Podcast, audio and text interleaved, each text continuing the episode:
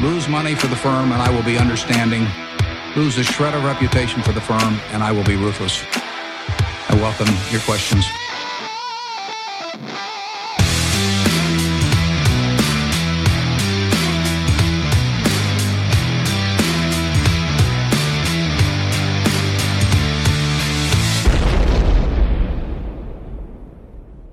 Välkomna till Coronapodden. Det är jag som är Ola. Ja, och det är jag som är Klas. Det här är avsnitt nummer 62 som spelas in torsdag den 5 mars. Ja, coronaoron eh, tog sitt grepp om börsen förra veckan. No. Eh. Ja, det gjorde den. Men min huvudsakliga coronaoro är ju nu att barnen ska bli besvikna om eh, mellofinalen ställs in. Eller körs utan publik då. Jaha. Så det, ja, Har jag ni- plåtar. Plåtar Jaha, på lördag. Okej, ni ska dit då. Eh, Ja. Vågar ni det då, eller hur? Ja, det gör vi ju. Ja. Så länge vi får komma dit. Ja, det är så mer det. tror jag ska krävas ganska mycket för att inte vi åker dit. Ja, Ja, eh, så att eh, ja, för sen senast har inte jag gjort mycket alls, men du har gjort något. sen senast. ja eh, lite grejer. Eh, bland annat har jag ju varit och träffat en av världens mest kända ensamseglare då. Eh, Sven Yrvind. Ja, det är ett fantastiskt namn alltså att han, att han Det är ju råkade hita så. Nej, det är ju faktiskt taget då, men eh, passande. Han har ju gjort många seglatser runt om i världen i, eh, i, en, i, i små båtar. Ja. Han, han sitter själv i en liten konservburk mitt ute på Atlanten. Lite den känslan. Och sen blåser det så kommer han någonstans, blåser det inte så kommer han ingenstans. Tänk en båt en gånger sex meter ungefär. Eh, och, Segelbåt. Ja, och, och, då, och då är den sex lång och en bred och inte tv- tvärtom. Nej, det är ju bra, det är bra. Ja, eh, han är nu 81 år och Ja. ska i maj segla ut från Irland med eh, mål att nå Nya Zeeland i den här lilla båten. Eh, ja, nej, oerhört inspirerande och framförallt sådana tider när börsen, liksom man får lite perspektiv på saker och ting. Eh, det, vi sitter här och liksom pratar aktier medan han sitter ute på, på eh, ja, Söderhavet någonstans liksom och guppar. Det, ja, Ja, det är ju helt, eh, ja, det är så svårt att ta in. Jag inser att du måste ju haft hur många frågor som helst till den här. Ja, nej, men det är ju inte, hur kissar man? Eh, Ja. Vad ska du äta? Det var mest sardiner och, och müsli då han ska käka och sen har massa, massa dunkar med vatten såklart då. Ja. Men eh, ja, äh, häftigt. Mycket häftigt. Ja. Eh, ni kan eh, lyssna, det finns något sommarprat på P3 och äh, P1 är ju det förresten och sådär. Kan ni gå in och lyssna på. Fantastiskt. Annars har jag ju, ja, kan väl säga att jag blev tvångssänkt här från handikapp 4 till handikapp 2 också av eh, Svenska Golfförbundet här då. Ja, det är nya världshandikappet. Nya Ola. världshandikappet, då har jag tydligen varit handikappmyglare hävdar de då. Mm. Eh, så att, ja, jag fick en sänkning här. Eh, ganska rejält. Så att, eh, det blir tufft, tufft golfår här för mig. Det är lite spännande faktiskt för att eh, två- 2,4 det var exakt vad jag höjdes med faktiskt. Ja, det är vad jag har nu då, 2,4 i handikapp. Ja. ja, Ja, nej men så är det. Eh, det är väl det som har färgat mina senaste två veckor om vi då bortser från den här corona-oron på börsen då. ja, Ja, Det, har, det har påverkat oss lite lite grann. Det kan man ja, säga. ja. Ja. Det om det. ja. Mm. Eh, idag då har vi som vanligt eh, med oss vår huvudsponsor Cavalier AB. Och lite med tanke på hur det ser ut på börsen har vi fått med oss en hälsning till våra lyssnare från Peter den här gången. Mm. Och han säger så här Ola. Vad säger han? Han säger, ta det lugnt. Ja, Några tillfälligt svaga kvartal påverkar bolagens långsiktiga värde endast marginellt. ja Vi har haft med Peter flera gånger här och vi brukar ju tycka att vi i vår analys i alla fall är ganska långsiktiga. Mm. Cavalier, de är långsiktiga Ja. på riktigt. Ja. Så att om man tycker det är jobbigt att vara på börsen nu, Mm. ja då kan man ju fundera på att man kanske ska överlåta en liten del av sitt kapital till professionella investerare som kan hantera det här bättre. Mm. Och då är ju Cavaliers fonder ett alternativ. Mm. Eh, ja, eh, det finns ju två olika fonder här då. De heter eh, Cavalier Quality Focus och Cavalier Investmentsbolag Fond. Och de här fonderna hittar ni då eh, där fonder finns eller på en bank om ni frågar snällt. Eh, gå gärna in på cavalier.se och läs mer om Cavaliers erbjudanden. Ja, Eh, ja, det är väl ett råd så gott som något. Ja. Så tack säger vi till vår huvudsponsor Cavalier AB. tack. Mm. Och vi vill, ju, vi vill ju som vanligt också tacka vår samarbetspartner Börsdata. Värdeinvesterarens bästa vän. Ja, det är stora grejer på gång igen nu på Börsdata terminal. Mm. Det verkar vara ständigt. Men det är ju ett oerhört offensivt utvecklingsarbete de håller på med där. Eh, och då kommer vi värdeinvesterare inom kort slippa hoppa mellan gamla börsdata och den nya terminalen. Mm. Det har ju blivit en del sånt kan man ju säga. Ja. Vi har fått tjuvkika på det nya utseendet eh, på analysvin i terminalen. Mm. Och bland annat kommer vi snart kunna titta 20 år bakåt. Man skakar ju av mm. upphetsning. Ja. Eller, och den är nästan ännu grym, de 40 senaste kvartalen i en vy. Ja, ja. Ja, det, det är 10 år det av, vi. av smaskig kvartalsdata, Ola. Ja, ja. Nej, det, ja, det här är en, mumma. Ja, det här är ju en riktig, en riktig bakelse av lycka. Påskpresent höll jag på att säga, men det är lite tidigt. Så vi, Men eh, några veckor bort är det. Ja, Ja. ja. det kanske blir en påskpresent då. Mm. Så vi återkommer ju Ja. så snart det här är på plats. Och under tiden kan man passa på också att gå in och titta på deras eh, nya minigrafer man kan ta fram. Tyvärr är det ju än så länge bara aktiekursen Mm. och sådär. Det är sådana här TA grejer där. Ja, ja. Ja, jag vet inte vad det är. Det ser nog inte bra ut på de flesta bolag just nu. Skulle Ja, tro. Nej. det är ju kanske något för traders. TA kanske man skulle ha kört absolut. lite här nu. Mm. Ja, tack Börsdata. Mm. Mm, innan vi går vidare i avsnittet vill vi påminna våra lyssnare om att aktieinvesteringar alltid innebär ett stort risktagande. Aktier kan både gå upp och ner i värde. Satsa därför aldrig kapital på aktier som du inte är beredd att förlora. Det vi säger i podden ska aldrig betraktas som köp eller säljrekommendationer. Gör alltid din egen analys av bolagen innan eventuell handel. Ja, det har varit mycket på senaste tiden vi har sagt att och det är extra viktigt just nu. Ja, Och innan var det extra viktigt för att börsen bara gick ohejdat rakt upp. Och nu är det viktigt igen för nu är det lite skakigare tider. ja. Så det är alltid viktigt. Alltid viktigt. Så är det. Och vi tycker också det är viktigt då att basera sin investering på förväntan man har på själva bolaget och inte på aktien. Just det. Och att vi tror att över tid så kommer en positiv utveckling i ett bolag leda till en positiv utveckling i aktien. Ja. Om den inte är vansinnigt övervärderad från början. Nej, nej, precis. Men Mm. eh, rimligt värderad och bra utveckling på lång sikt så följer vinsten med såklart. Mm. Så följer aktien med. Kan vara värt att poängtera detta i dessa tider. Ja. ja. Aktuellt Ola. Ja, herregud. Eh, Det är lite som har hänt här kan man säga sen Sen sist. Vi, vi släppte ju alltså vårat, eh, vårat förra avsnitt. Jag tror det var den 20 eller 21. Alltså, jag tror det var dagen före de här stora börs, börsrasen började faktiskt. Och- Vad var det då eh, corona verkligen träffade Italien eller? Det Jag- äh, måste varit då. Ja, kanske. Ja, jag vet faktiskt inte vad som gjorde att det började gå ner. För ett tag var det ju ja, konjunkturen kändes sådär, corona, men börsen bara steg i januari, och, alltså februari ju. Fram till 20 februari något, men sen började det ju braka lös. Jag vet att på aktuell, aktuella punkter för två veckor sedan var oerhört håsigt på börsen. det var våran huvudaktuella punkt då och eh, vi pratade Garo, Nibe och BTS och ESG-bubbla och etc. etc. Ja. Eh. det gjorde vi senast med.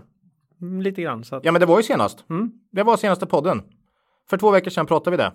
Är det bara två veckor sedan? Ja, det är två veckor sedan vi pratade om det. Det är 20 februari. Det, det har flutit lite vatten här. Det har hänt lite på de här två veckorna. Eh, för nu är det ju snarare så att man säger att nu är det ju rejält då eh, oroligt Mm. på börsen och börsen är väl ner kanske då en 12 procent skulle jag tro eller något sånt eh, sedan vårt förra avsnitt. Mm. Ehm, och vi pratar mycket om det här då att det är inte bara räntesänkningar som kan påverka börsen och eh, svarta svanar och så här och nu oavsett hur, hur allvarligt det blir med corona så får man ändå säga att det blir en svart svan i och med att börsen har gått ner så pass. Eller hur? Ja, det har ju en, alltså, den har ju en enorm påverkan också på Reella konjunkturen och ja, många reella bolag. konjunkturen och vad, vad som händer i, i många länder nu. Mm. Aktiviteten i Kina är ju ner kraftigt. Ja, och vi brukar säga att vi kollar inte så mycket på makro, men vi kollar ju på bolagen och ser ju att det påverkar bolagen helt enkelt. Ehm, Ja, det, ja vinstvarningarna har ju börjat komma också. Ja, inte konstigt och det lär väl fortsätta. Mm. Eh, många kommer säkert gå ut och ge lite uppdateringar om läget också. Eh, kan ju vara bra att göra för att lugna marknaden eller bara säga hur det är så Mm. att marknaden vet helt enkelt. Eh, nej, men om börsen är 12% så finns det ju små bolag, framförallt små, som har Mm. tappat betydligt mer än det och dessutom de branscher som är mest träffade. SAS har väl tappat 30 procent någonting eh, sista veckorna och så där. Så att eh, bara för att börsen är ner 12, det är ju snittet va. Så att eh, ja, det är, det är branscher som har tappat betydligt mer. Ja. Nej, det är ju också intressant det här. Vad blir effekten över tid? Ja, Vi kan anta att inte de här eh, huvudägarna kommer sätta SAS i konkurs i alla fall. nej. Det, det känns inte så. Så, så då är ju frågan hur, hur, hur tungt kan det här bli liksom? Ja, Nej, men jag tycker det, det, det gäller att vara alert här som värdeinvesterare. Eh, när är det för billigt helt enkelt? Och, och då måste man ju ha koll på vad man tycker bolagen är värda. Visst, det kommer se tufft ut för väldigt många här under första halvåret 2020 åtminstone. Eh, men allt beror här tycker jag på vilken investeringshorisont man har. Om du kan eh, lyfta blicken och säga att jag investerar på 5-10 år då kan ju många bolag snart bli väldigt, väldigt köpvärda. Eh, om man säger att ja visst, det blir tufft nu, men rörelsemarginalen nu är o, är alltså vä väldigt långt under det historiska snittet eh, på grund av det här. Om man tror att det kommer stabiliseras och komma tillbaks, då är det ju bra läge att köpa om det är billigt helt enkelt. Så att eh, ja, det gäller att vara med. Ja, det, sen är det ju det med att hitta botten i en sån här. Nej, det är ju nästan omöjligt. När det är sån här rånägg och folk tror de ska dö och sådär. Då Nej, det går inte. finns liksom in- ingen hejd Nej, nej, precis. Eh, på, på hur deppigt det kan bli då. Nu vet vi ju inte hur det kommer bli i börsen framåt här. Eh, det är väl 12 procent. Nog. Ja, det är väl 12 procent idag, men vi har ju ingen aning om hur det blir här. Men ja, det självklart så att börsen kan gå ner mycket mer än så om, om, om det får fäste på riktigt här. Så är det. Mm. Eh, och man får väl helt enkelt säga att nu är det tillräckligt billigt någon gång och så får man köpa om man tycker det. Eh, ja. Ja. Nej men lite det här har vi ju pratat om eh, när vi pratade om krisen 2008 bland annat det här med att när, när liksom scenarierna som börjar spelas upp är vi, vi kan glömma världen som vi känner den. ja, just det. Då kanske inte det är det värsta som kan hända att man chansade på att det inte skulle hända. Nej, Och att man, att man räknade på ett jäkligt taskigt scenario men ändå ett scenario där världen skulle så att säga komma tillbaka igen och överleva. Mm. Och det tycker jag väl att man kan göra nu med. ja, man ska göra så. Eh, känn, ja, För, för det kommer inte vara ditt största problem där när, när Om- samhällsfunktionerna har rasat samman och, och folk eh, faller till höger och vänster att Nej. nej, jag, jag tog ju det här bettet i SAS. Mm. nej, Det nej, kommer precis. inte vara, Nej, eh, kommer inte vara det jobbiga Nej. då. Nej. Så att, eh, nej, nej, men vi, nej. 2008 gjorde vi så att eh, vid en tidpunkt så då var man helt enkelt fullinvesterad Mm. och sen fick man säga att Och där gick man ju ner en bit ifrån. Ja, ja, ja, herregud. Det var väl 20% ner efter det säkert. Men eh, för du vet aldrig. Men nu tycker man nu är det så billigt så att om om det här kommer spela ut eh, under ett par år så har man igen de här pengarna. Men eh, går världen under, ja då är det kört. Men Lyn- det spelar det Lynch ingen roll ändå. Det är väl Lynch som har sagt att du kommer helt enkelt aldrig hitta botten. nej. Men du måste någon gång måste du ju köpa. Så Ja, Ja. Och, och det gäller att ha med här. Som jag sa, många aktier kan ha tappat 30% eller 20% på kort tid och om man inte tycker att den långsiktiga affären har förändrats i grund och botten, ja, och aktien är lågt värderad på de här vinsterna, eh, alltså kanske nedtryckta vinster, ja men köp då. Det är självklart så. Eh, sen kan det såklart gå ner mer, men ja, Jag vill, jag vill kasta in en varning redan här också Mm. inför dagens. Jag kommer vara aningen ironisk ibland i vissa företagspresentationer och sådär. Okej. Kopplat lite grann till den här, ja, ja, till den här hysterin. Jag ber om ursäkt ja. för det på förhand om någon skulle råka. Nej, men det är lite, upp, det är lite det, upplagt för dig idag känner jag. Ja, Eh, ja. det, det kan bli så. Mm. Ja, har vi något annat? Nej, men eh, Aktuellt.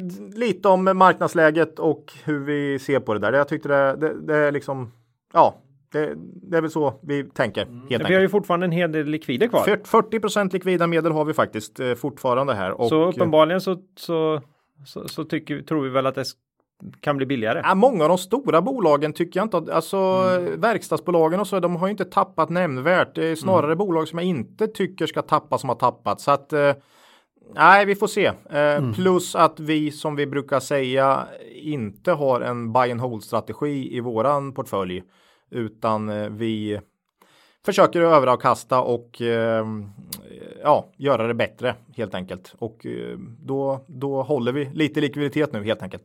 För att hitta bättre lägen. Vi tror att många bolag kommer få det extremt tufft under första halvåret 2020 och att marknaden kanske inte riktigt kommer eh, handla upp bolagen eh, under den tiden. Nej. Det är våran tro. Ja, vi, det är Men som sagt, någon, någon gång blir det för billigt. Någon gång kommer vi också köpa även om det ser dystert ut eh, framöver. Det, det blir så. Så Mm. Ja. gjorde vi 2008 och så kommer det väl bli igen i så fall. Nej, och så får vi väl helt enkelt stänga igen datorerna och gå ut och spela golf då. Skitskönt. Med handikapp 2,4 den här Mm. Det är det jag tänkte säga. Nu, är det, nu är det nollan som hägrar här. Ja, så är det. så då är det alltså noll bortspelade bollar en runda som jag har som mål. Mm. Bra. Så är det. Eh, ja, får räcka. det var väl allt om Aktuellt va? Ja, nu går vi in på bolagen va? Eller? Ja, det är dags för det Ola. Vi har ju lite, en, ett nytt bolag idag faktiskt. Vi har ett nytt bolag. Ja, Eh, Vart väldigt spännande, lite annorlunda bolag för oss. Ska vi säga Verkligen. vilka bolag som kommer komma här? ja det tycker jag. Eh, I bokstavsordning då. Såklart. Björn Borg, inte nytt bolag. Nej. Catella! Det Nytt- låter nytt va? Ja, och önskat av eh, en hel del faktiskt av våra lyssnare. Så att eh, en, Ja. ö, en önske, ett önskebolag då, får vi säga. Mm. Det är ju kul att vi kan vara med där. Kabe har man hört en del om i den här Ja, podden och tidigare. också önskat eh, ofta av våra lyssnare återkommande. Ja, de drömmer om sommar, härliga sommarsemestrar i, i fina Husvagn, det husbilar. är, ju, det är ju bra va? Ja. Kindred. Kindred. Mm. Det bet- bli ett, ett smär, ett smärtsamt, smärtsamt samtal om Kindred. Ja. Nilörn Ja. hade vi inte med från början, men många undrar nu då. Ja, är och- eh, turbulenta tider i Nilörn. ja, och så kom det ju en nyhet igår så att Ja. vi kände att vi måste väl nästan eh, ta upp Nilörn. Mm. Precis. Eh, ja, sen har vi ju ett eh, bolag som, som vi då. Vårat mest frekvent, eh, det, det mikrobolag vi följer mest frekvent, så kan vi säga. vi kan liksom inte låta bli. Nej. Det går inte att försvara det här riktigt, men Nej, vi gör det ändå. vet inte. Sarsys ASFT igen då. Nej, vi tycker det, det är kul. Ja, vi tycker det är roligt. Mm. Kul på jobbet. Och sen avslutar vi med VBG. Ja, också en, eh, en lyssnarfavorit får man väl säga. Mm. Ska du eller jag säga Vänersborgs stolthet? Nu sa ju du, nu sa ju det, så då, skiter jag i det. Ja, ja. Då, skiter du i det. Okej, då kör vi igång. Ja, Björn Borg, Ola. Mm. Eh, ja, konkursen verkar nära enligt vissa bedömare här. Vad, vad tror vi då? Vi tog upp dem ganska nyligt faktiskt här. Eh, avsnitt 56, 12 december, då de var mitt uppe i sin superviktiga julhandel. mm, ja den gick väl så där så här i efterhand. Ja, och därav Eh, igång. Mm. ja. Nej, men alltså. Eh, Björn Borg. Eh, 2019 var ju inget katastrofår om man kollar på helheten här. Man ökade omsättningen med 7 och det är väl ganska bra ändå i en tuff marknad eh, kan, jag- kan jag tycka. Eh, ebit minskade dock med 28 så man har ju gjort det med, med lägre marginaler. Kollar man på Q4 isolerat så stod dock omsättningen stilla. Så det var ju liksom en gradvis försämring här under året. Eh, jämförelsesiffrorna dock från Q4 2018 var väldigt tuffa för då växte bolaget med 16 procent och äh, det, var, det var ett väldigt bra kvartal 2018 där.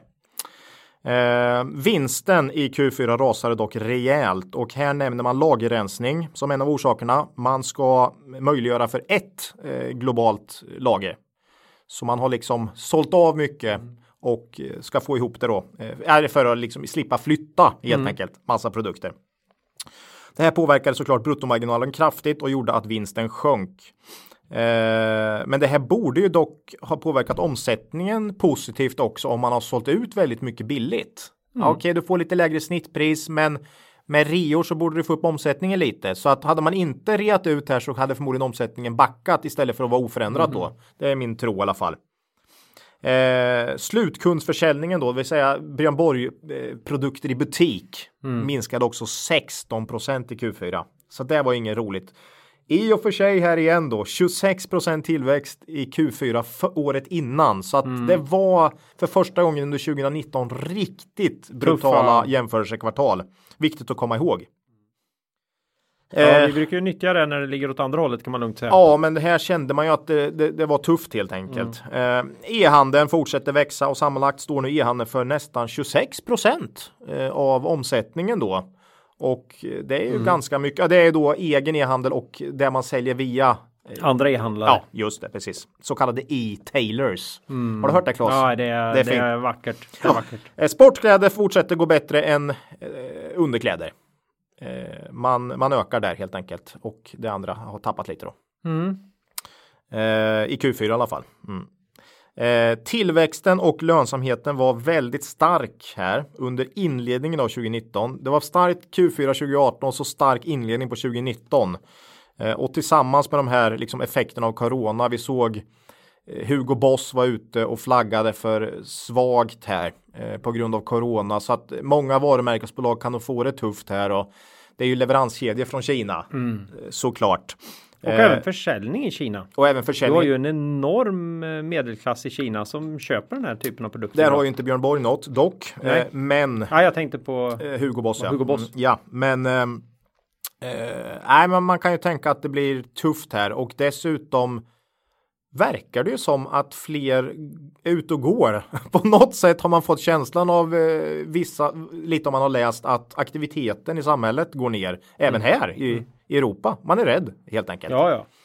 Eh, nej, men så att liksom kombinationen av ett eh, riktigt stark inledning på 2019, både omsättning och eh, lönsamhetsmässigt och nu då eh, kanske ett ganska tufft första halvår med, med liksom den här corona effekten, effekten och så här gör ju att det, ja, det ser inte bra ut. Nej, jag, jag skulle säga att det, är smått ju... omöjligt för Björn Borg att öka omsättning och vinst under H1 2020. Jag sticker ut hakan och säger att gör de det, då är det grymt bra jobbat mm. helt enkelt. Eh, med tanke på hur det ser ut. Eh, nej, men det är väl som i många andra bolag här, att man får säga att ja, men i H2 2020 då tar vi nya friska tag. Va? Mm. Eh, det är väl någonstans där man kan se att ja, det skulle kunna börja vända mm. upp igen. Eh, mm. Ja, det, det kan ju bli ett förlorat halvår det här. Definitivt. Och, det, och ännu mer. Det beror ja. lite på vad som händer. Ja, det vet vi ju inte än såklart. Men mm. eh, det känns ju så. PE nu då 12,5 på 2019 års vinst och det är faktiskt ett, om, som helhet ett historiskt väldigt svagt år. Med en snittmarginal på 7 eller en, en marginal på 7% ungefär. Mm. Snittmarginalen de senaste fem åren är 10% så att det är inget bra år. Eh, och då har du P 12 på det.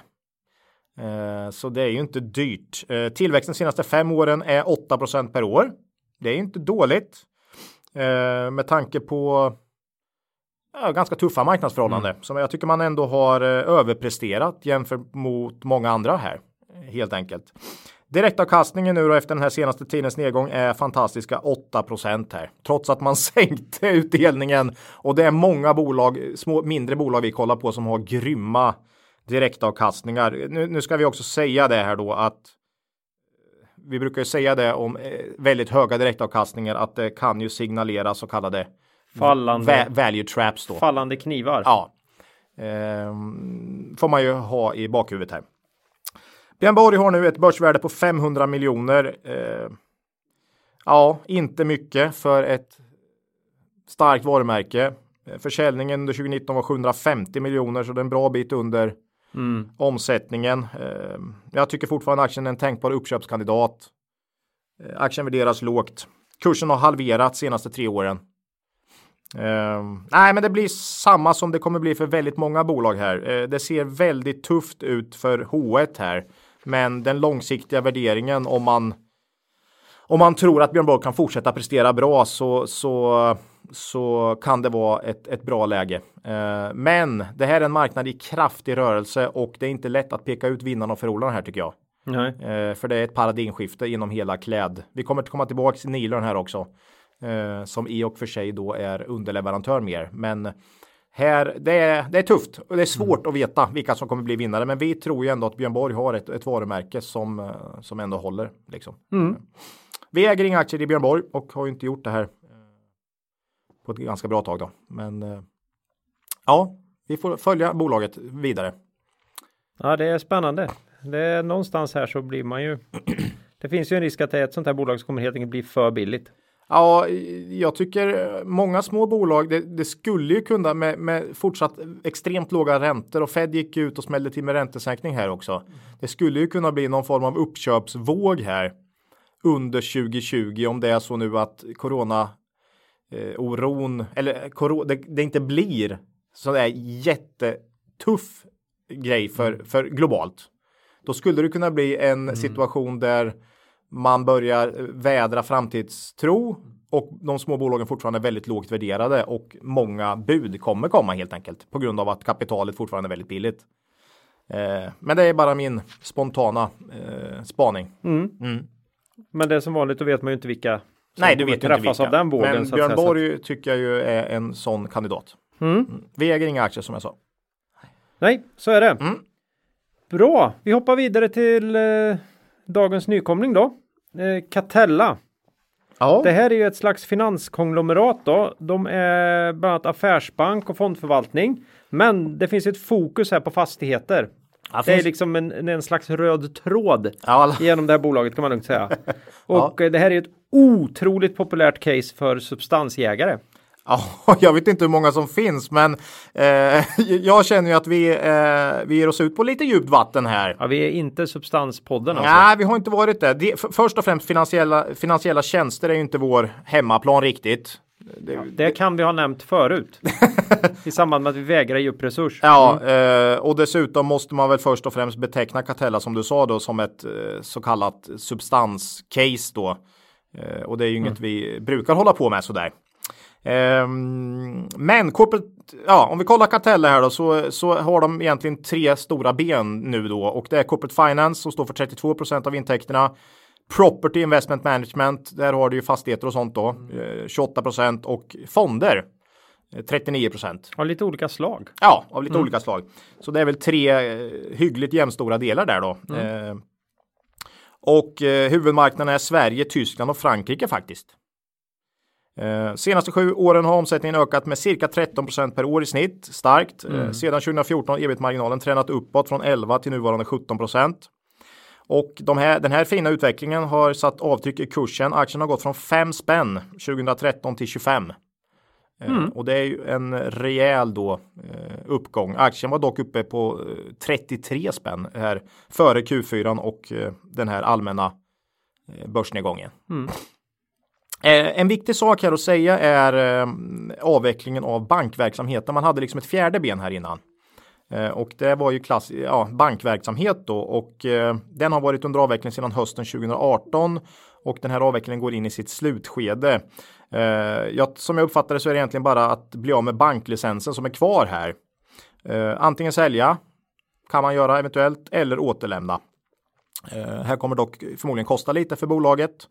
Eh, men i grund och botten är det bra för bolaget som jag ser det. Eh, för bankverksamheten har dragits med förluster historiskt och dessutom varit stor anledning till de historiskt riktigt svaga åren tror jag. Mm så nej, det känns viktigt att man verkligen blir av med det här nu. Men det, Det här har varit en sån, eh, det är, det är liksom Clas, O- Clas Ohlson Norge-varning på hela den här bank. Norge, vad, vad gjorde de i Nej, Norge? de var ju i Storbritannien. UK, ja. UK. Jag är ute Ja, har och inte- cyklar har inte gått- fullständigt. Ja, har inte gått bra menar du eller? Ja. Nej. Nej, men det har varit tufft och bankverk, du, du vet ju, det har ju varit tufft med bankverksamhet senaste åren. Det är ju Mm. inget snack om den saken. Så att det, det känns viktigt och den kommer ju, den är borta ur räkenskaperna, men man har ju kvar banklicensen liksom. Och sen någon, någon liten sista smäll här då. Ja, det kommer förmodligen bli en sista smäll. Man sa att det kunde bli mer än vad man Tror. tror jag. Eh, kvarvarande verksamhet då, om, det är ändå det som är det man ska titta på här då. Och eh, vi kör väl det här som ett klassiskt substansupplägg. Ja, Eller? Vad tycker du? det har ju våra lyssnare aldrig varit med om förut att Ja. vi har gjort. Så Nej, men då får gör de vi det. lära sig vad, vad det är. Och så kollar vi på vad vi tycker de här olika delarna är värda då helt Alltså, enkelt. Sum of all parts. Ja, precis. Eh, först och främst då, om man tar det mest trygga och stabila så uppskattar vi kassan och finansiella placeringar. Ja, den, den, den tycker vi kan lita på hyggligt. Det är främst fastigheter som är finansiella placeringar här då, men, men vi uppskattar till slutet av 2020 här så borde det ligga någonstans runt 20 kronor per aktie i värde. Eh, så bara där har du ju 20 av 25 kronor i, i dagens kurs då.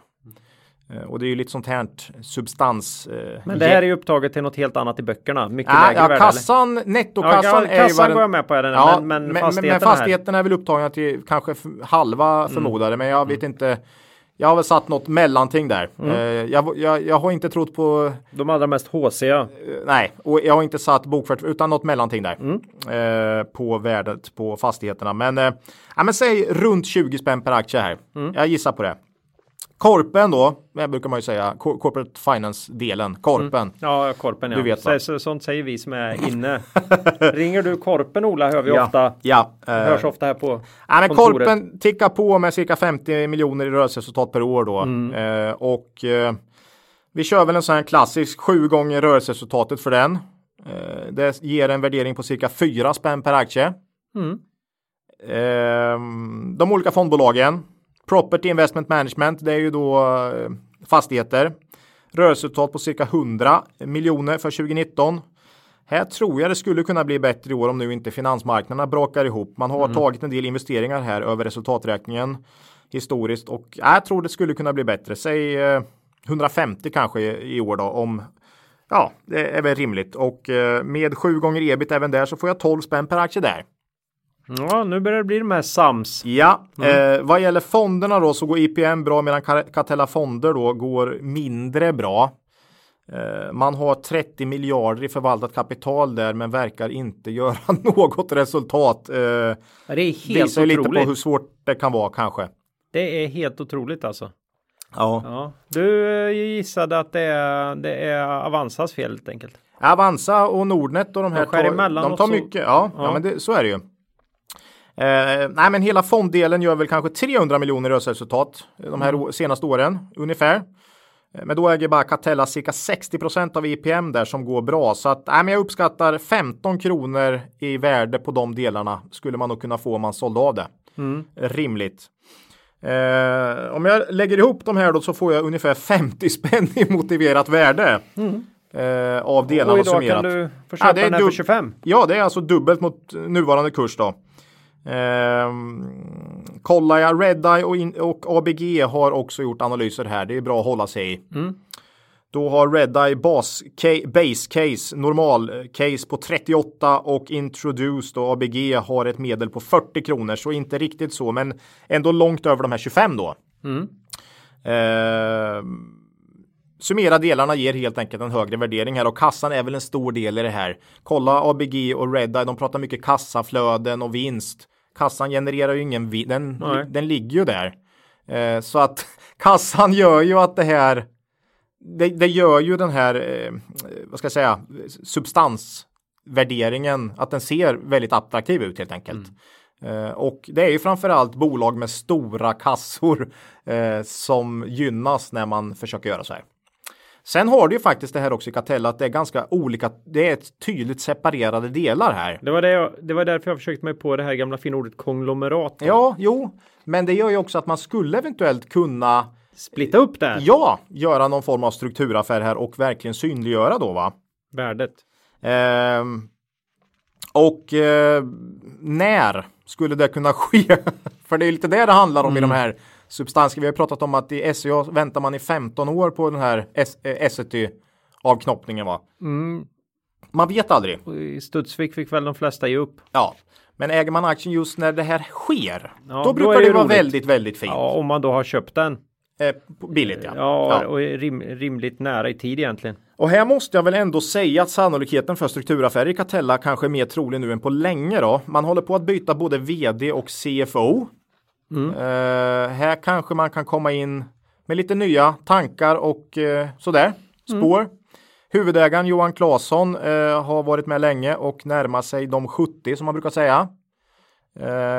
kanske det kan öppna sig för ett läge att han vill på något sätt göra något eller lämna över till någon ny. Är det rejält med kött och blod i ägarlistan? Ja, han har ju mycket. Han, han har ju mycket. mycket. Och, ja. Så att det, det är ju. Det ökar ju chansen för strukturaffärer. Nej, jag tycker det. Mm. Eh, så, men det. Men det hänger ju lite på, det, chansen, på, det lägger ju lite på den på huvudägaren ja. helt enkelt. Men mm. eh, ja, kanske. Och då funderar man ju på om det kanske är en avyttring av fondverksamhet eller en IPM då mm. som är, ligger närmast till hands. Eh, kanske dela ut kassa och ja, du vet.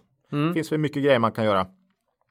Risker som vanligt är väl de här finansiella marknaderna som fr från tid till annan brakar ihop. Och det brukar ju mm. sällan vara bra för de här finansiella eh, bolagen.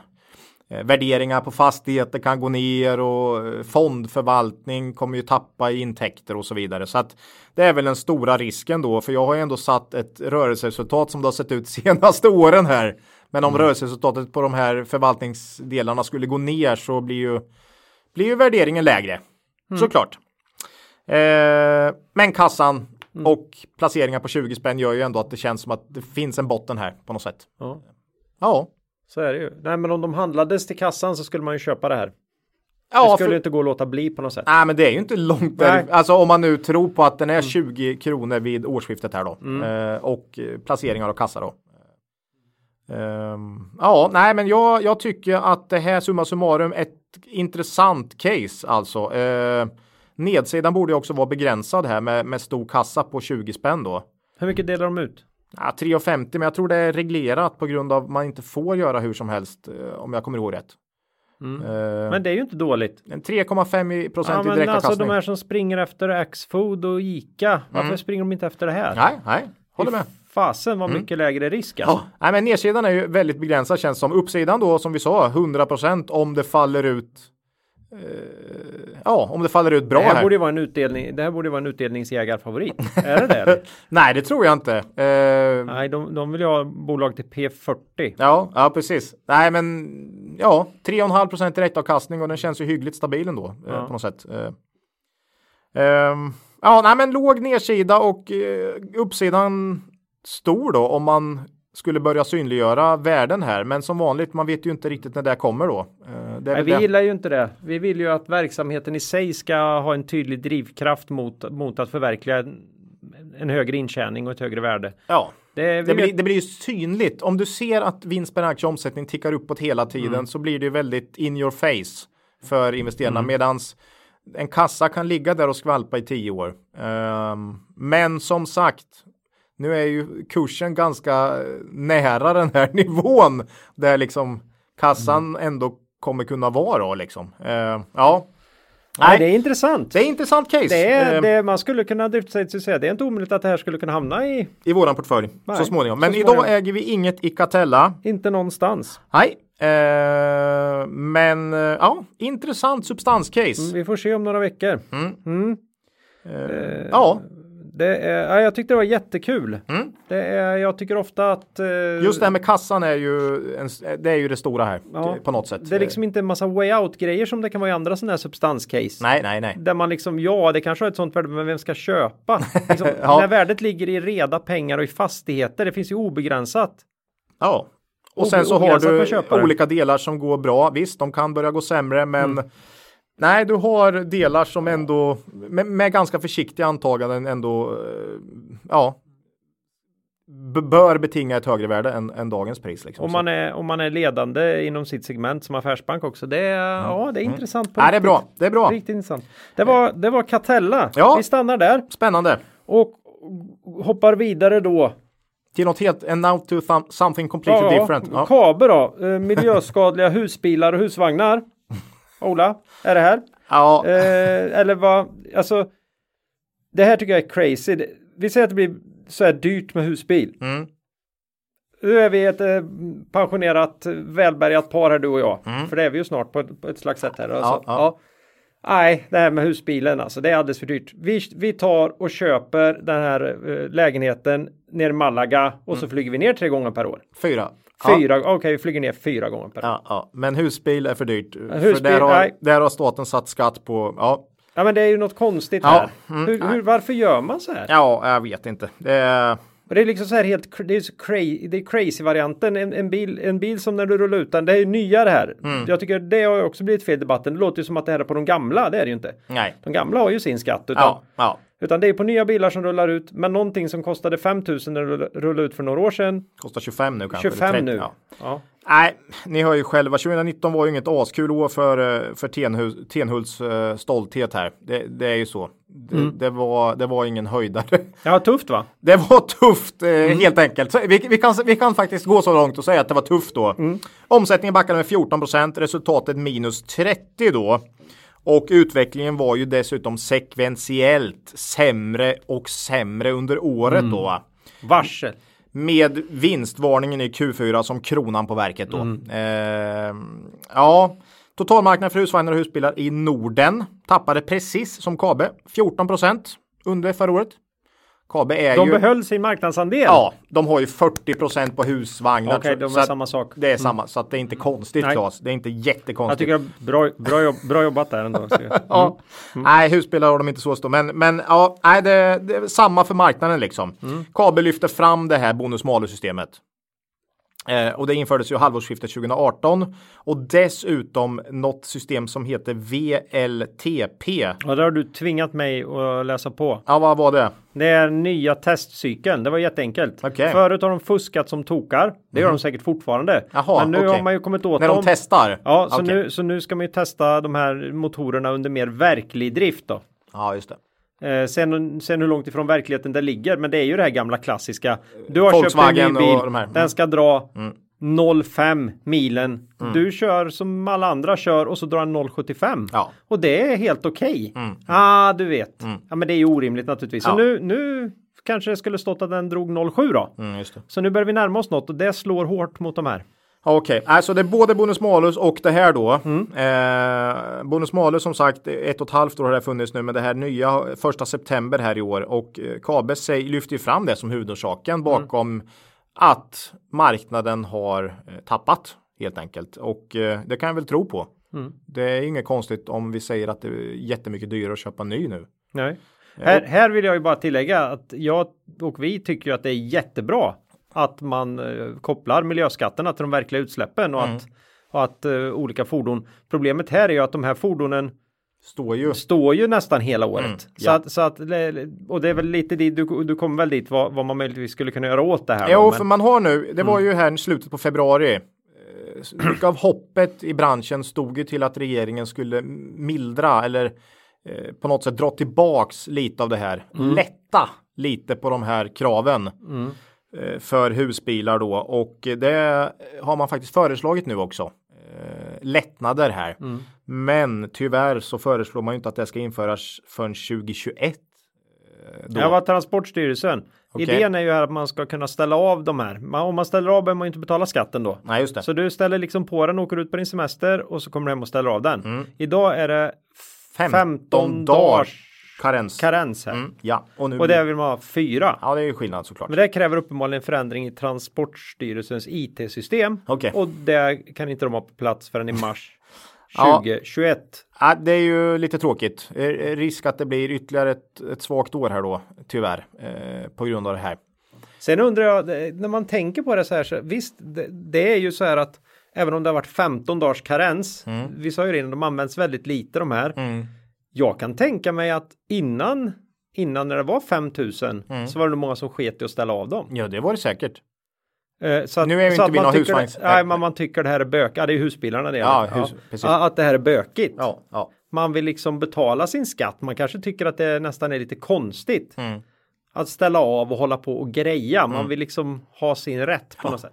Men Så eh, det, ja, det ska bli intressant att se vilken effekt det får. ja, jag undrar hur folk kommer förändra sitt körbeteende också. Mm. Eh, om man kommer köra mer i, i sjok nu då. Man, man Mm. kommer inte ta de här korta svängarna för då måste man ju ställa på. Jag håller på hela tiden. Ah, det blir bökigt. Mm. Ja, ja, det är Bökigt, jobbigt. Ola. Det är jobbigt. Jag har en granne, de eh, har ju den där rackaren liksom som de Mm. liksom sticker iväg några helger här nu på våren och sådär. Nej, det blir ju Ja, det blir ju jobbigt direkt. Men, men samtidigt lite kortare karenstid här då. Annars hade det varit kört då på något sätt. Men, ja, eh, men fyra, fyra dagar då hinner de ju ställa av den och ställa på den igen innan det är dags nästa helg. Nej. Ja, nej. Eh, nej, men KB här då. Om vi fokuserar på dem då. Det är inte mycket de kan Ja, göra. de är ju husbilar så det är inte ja, konstigt. det är Ja. inte mycket de kan göra här. De- har ju legat på och men de, de har ju den marknad de har. Mm. Eh, De säger ju att eh, återförsäljarna har, det är fullt i bilhallarna och ja, de, det är svår, svårt att få sålt Mm. Ja. något. Eh, man har ju sin vana trogen här varit väldigt tidiga med att eh, dra i nödbromsen Mm. här. Man har sänkt kostnader, man har varslat och sagt upp personal. Men det räcker ju såklart inte för att hålla uppe resultatet. Eh, Nej, då behöver man ju sälja bilar. Ja, eh, omsättningen minskade 36 Husvagnar. Procent i Q4 och ändå gjorde man vinst. Det är starkt. KB. Mm. Hur, Nej, det det är... måste vara någon engångseffekt här. Nej, de, eh, det var likadant 2008 när det föll 30. Helt otroligt. Ja, då, då, man, man, man, man klarar det liksom. Man, man Det är är så pass tidig. på den. Ja, ja. Det är, det är som vanligt, KB tar höjd och eh, fixar det faktiskt. Eh, Mm. Men du förstår 36% ner på omsättning. Det är, det är tufft alltså. Nej, ja, vi har ju inte pratat om det så mycket i våran podd, men sanningen är ju ofta att vinsten gör du ju på din sista försäljning. Så är Och det. liksom att, att kunna behålla, det är helt otroligt. Ja, ja. man är bra. Det har man visat historiskt Mm. på att justera upp och ner då. Man säger här också, man är väldigt ödmjuka och ärliga. Fortsatt att minskade volymer framåt kommer påverka resultatet för kommande verksamhetsåret. Mm. Det är ingen hemlighet liksom. Eh, vi ska dock här komma ihåg att Kabo har väldigt fin historik här innan man bara grottar ner i nu, nuläget så att säga. Innan 2019 hade man till exempel fyra år med en årlig omsättningstillväxt på 20% i snitt. Det är ju fint. Man har en, eh, snittat en försäljningstillväxt på cirka 10% per år senaste 18 åren bara för att dra ut perspektivet lite då. Hela tiden med lönsamhet. Eh, I det finns ju en ganska stor, variation. ja men en ganska stor glidning i segmentet från husvagnar till husbilar Ja, också som, ja. som har ett helt annat pris. Ja, absolut. Och där de tar en mindre del av kakan också. Ja, men de har, de har ju inte lik, men de har hållit marknadsandelar Mm, hyggligt. Men eh, allt har ju förskjutits och de tjänar lite mer tror jag. Eh, Kan ta lite bättre marginal på husbilarna. Mm. Eh, Det är min tro i alla fall. Man har ju också lite premium. Kabe är ju lite Ja, ja. premium eh, segment där då. Eh, värderingen då på Kabe. Eh, aktien har ju fortsatt tappa här. Eh, för 2019 då som inte var något superår så gjorde man 13 kronor i vinst per aktie. Nu står aktien i 123 kronor med reservation för eh, de här svängningarna, extrema svängningarna som är på börsen nu kan det ju vara upp 5 eller Ja, vi har ingen aning. Jag har ingen aning. Nej, Sen vi gick har in ju ingen terminal här. Så Nej, vi nej. Eh, men då blir P 9,5 ungefär. Eh, vad man ska komma ihåg då är att marginalen var ju dock klart lägre än historiska snittet 2019 så att du får det ju till 9,5 på en rörelsemarginal som är lägre än snittet. Mm. Eh, men ja, det blir lite samma visa här. Det kommer bli riktigt tufft första halvåret 2020 och kanske även hösten. Eller så kanske det börjar, då är det lättare jämförelsetal och så där. Men den här skatten, omläggningen kommer ju inte då slå igenom förrän 2021 då. Eh, Ja, är man långsiktig här så tycker jag det här är ett bra pris för Kabe. Kollar du bara på deras snittmarginal så, så betalar du ju liksom P9 för en lägre snittmarginal än det historiska snittet. Mm. Eh, Visst, kanske omsättningen ska ner lite härifrån, men den har ju tappat en del redan och ja, det, det beror på tidshorisont här som vanligt. Eh, Det är klart, det blir inget jättekul år för Kabe och de här rapporterna kommer ju ändå komma till marknaden och inte se så roliga ut. Nej. Eh, Dessutom sänkte man ju utdelningen rejält. Eh, också sin vana trogen att justera rejält. Eh, 5,5 kronor blev 2. Eh, och det visar väl också att Kabe inte tror på något superbra här år. Kanske. Ja, vi, vi fortsätter här att avvakta i Kabe. Eh, men någon gång kommer det här långsiktiga caset bli tillräckligt lockande. Det, det är så. Eh, då tar man ett bett och sen tar man rapporterna in your face så att säga eh, och bara väntar. Eh, Det är ju också en möjlighet, men det har vi inte gjort än. Nej. Nej. Men det är ett fantastiskt fint bolag. Ja, det är det. Vi skulle ner dit tycker jag egentligen och hälsa vi, på. Vi skulle behöva åka ner till den regionen och hälsa på några stycken. Ja. Ja, ja, absolut. Herregud. Vi får ta tag i det. Garo Eh, bland annat. Ja. Eh, Ja. Fint men eh, dyrt. Ja, men det är ett fint bolag. Så är det.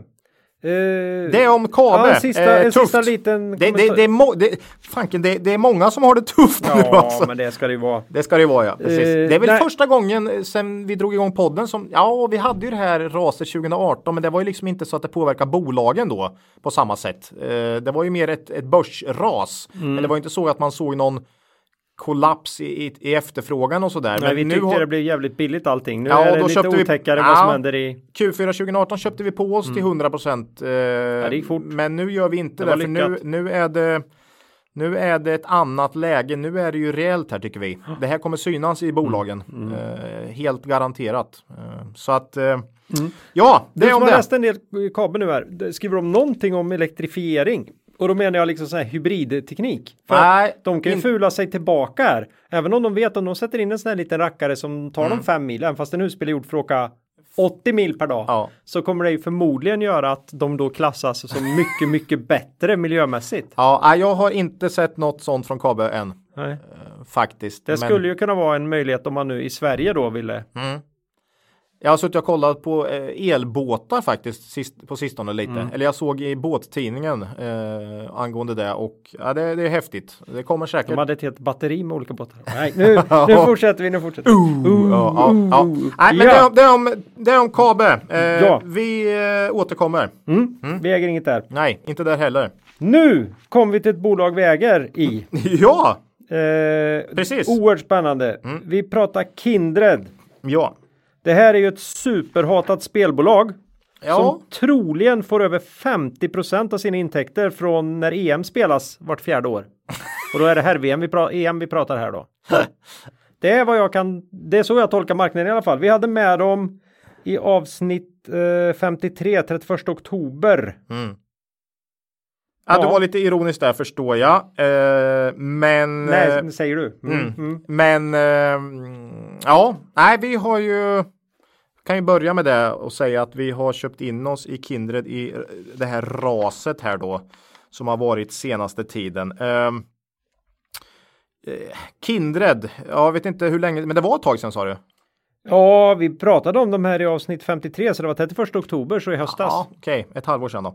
Eh, här har du ju Och då sa du jag ska inte röra i de här med tång för Nej. det börjar komma positiva nyheter. Ja, och- Känner du att det har kommit några positiva nyheter? Ja, jag gjorde det. Eh, sen kom coronaviruset och eh, ställde till det här.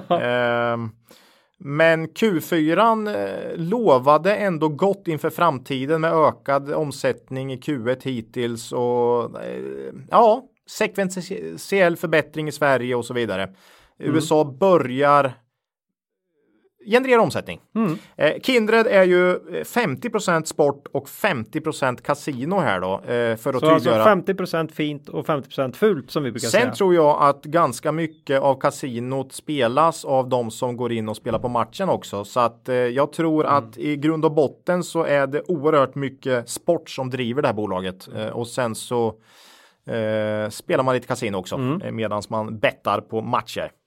Eh, man har en extremt stark historik eh, med 20% per år i tillväxt och vinsttillväxt senaste 10 åren. Eh, Men det är dåtid som man brukar säga. Ja, det ser lite annorlunda ut nu. Eh, ja, eh, för det här var inte fallet 2019. Nej. Eh, då växte man med blygsamma 1 medan resultatet ungefär halverades då. Och om man ska mejsla ut den här resultatförsämringen då, vad det beror på, så kan man ju säga att spelskatterna har ökat med 30% Lönerna har ökat med 14, marknadsföringskostnader har ökat med cirka 10 och övriga kostnader med 17. Om då omsättningen står stilla, Claes, vad händer med resultatet då? Ja, man får ju låna till det. Nej, det är klart, det är klart resultatet sjunker om kostnaderna ökar rejält och Ja. omsättningen står stilla. Det, det behöver man ju inte vara någon, eh, någon, någon vidare geni för, att- för att förstå då egentligen. Ehm, och så har det varit här ehm, för Kindred. Man har väl liksom gasat, fortsatt gasa eh, och spelskatterna är ju en stor del. Marknadsföringen fortsatt ökar. Eh, I Q4 stod Norden för 27% minus 21 procent jämfört med förra Q4. Så att det är mycket Sverige här som har och Norge till viss del också som har tappat. Västeuropa då, det är UK och Frankrike och Holland etc. 61 procent av omsättningen. Den har stod ungefär stilla i Q4. Eh, minus 2 procent tror jag det var. Sen har du central, öst och sydeuropa som står för 9 procent. Inte så mycket. Där var det plus 13 och övrigt då 3 procent Klas. Plus 72 procent och här har du den här De lilla. går bra. De går bra de Här har du den 3%. här lilla USA-jokern då va? Aj, aj, ja. Eh, Men 3% övrigt, du vet va? Men Det är- nja, det är ändå där många har sitt lilla hopp här.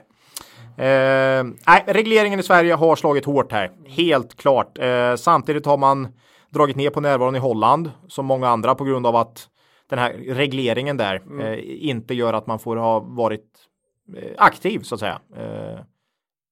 Och, och, ja, un, under en tid innan regleringen kommer här. Så att till skillnad från Sverige så var man ju oerhört aktiv fram till regleringen. Ja. I Holland har det varit tvärtom. Där har man dragit ner redan under 2019 och sen så avvaktar man regleringen här. Och lämnat, lämnat över hela verksamheten till de här grå. Grå ja, precis. spelarna. Ja. Mm. Eh, UK verkar dock gå bra enligt bolaget. Mm. Eh, man redovisar också i eh, pund. Mm. Eh, kollar man på siffrorna här så ser man ju också att eh, central, öst och sydeuropa går bra då. Sen har vi USA då, som vi sa. Eh, här har man ju en annan strategi än till exempel Betsson. Eh, man gör rejäla satsningar här inför omregleringen av eh, allt fler och fler starter här. Jag tror det är 14 stycken nu som är bekräftade att som har eller ska mm. Eh, regleras då eller omregleras man är väl inne i två än så länge som genererar omsättning. Så att det, det, är, ju, det är ju liksom någonting väldigt lite då. Det är bara mm. någon procent. Av det jag tycker är så spännande med USA det, och det här vet jag inte om det är så i alla men mm. i många delstaterna så är ju liksom redan rätten till spelet är ju, är ju skänkt av staten så att säga mm. till olika grupper. Mm. Och då måste man ju rygg, ta rygg på någon eller liksom gå hand i hand med dem. Mm. Och de kommer ju skära emellan. Jo. Plus att staten eventuellt också ska skära emellan där. Mm. Så man, det är oerhört intressant att se vilka marginaler man kan ja. få i USA. Även om det är en fantastisk marknad. Mm. Så är det ju jätteintressant att se jag, jag, tror vi kan glömma marginaler på 20-30% i de här spelbolagen som det har varit. Betsson har väl haft 25-30% och Kindred 20 någonting 25 mm. historiskt utan. Är det något annat nu? 2019 var det ju 7,5 8 procent. Mm. så det är en hisklig skillnad. Men jag tror kanske att 10% någonstans 10-12% skulle kunna vara någon. För, för 2019 ser jag ändå som the perfect storm för spel. Fortsatt ser jag det som the perfect storm, även om corona har stökat till det lite här nu. Um, Nej, guldgrävartiderna är ju över här. Definitivt, men det kommer ju fortfarande levereras. Frågan är vad lönsamheten blir och det känns ju mer och mer som att det här the big, uh, the winner takes it all, eller de stora är de som kommer klara sig mm. här och de kommer också köpa upp uh, de mindre, alla Betssons köp av gig och så vidare. Mm. Eh, nej men USA är intressant eh, men kostnaderna som sagt överstiger ju intäkterna i dagsläget eh, rejält. Eh, det här kommer dock bli en avtagande effekt säger man under 2020 då omsättningen ökar och ja. Eh, anledning av andelen av omsättning som kommer från reglerade marknader nu uppe på 61% så att eh, det här snacket man har haft historiskt om att desto mer andel från eh, liksom, omreglerade marknader mm. desto högre PE kommer de här få. För då blir det ju förutsäg och för... förutsägbart och det har, det har inte riktigt infriats. Nej, det har inte alls spel. Det har blivit så att vinsten på grund av eh, skatterna har havererat och P talen har dessutom minskat.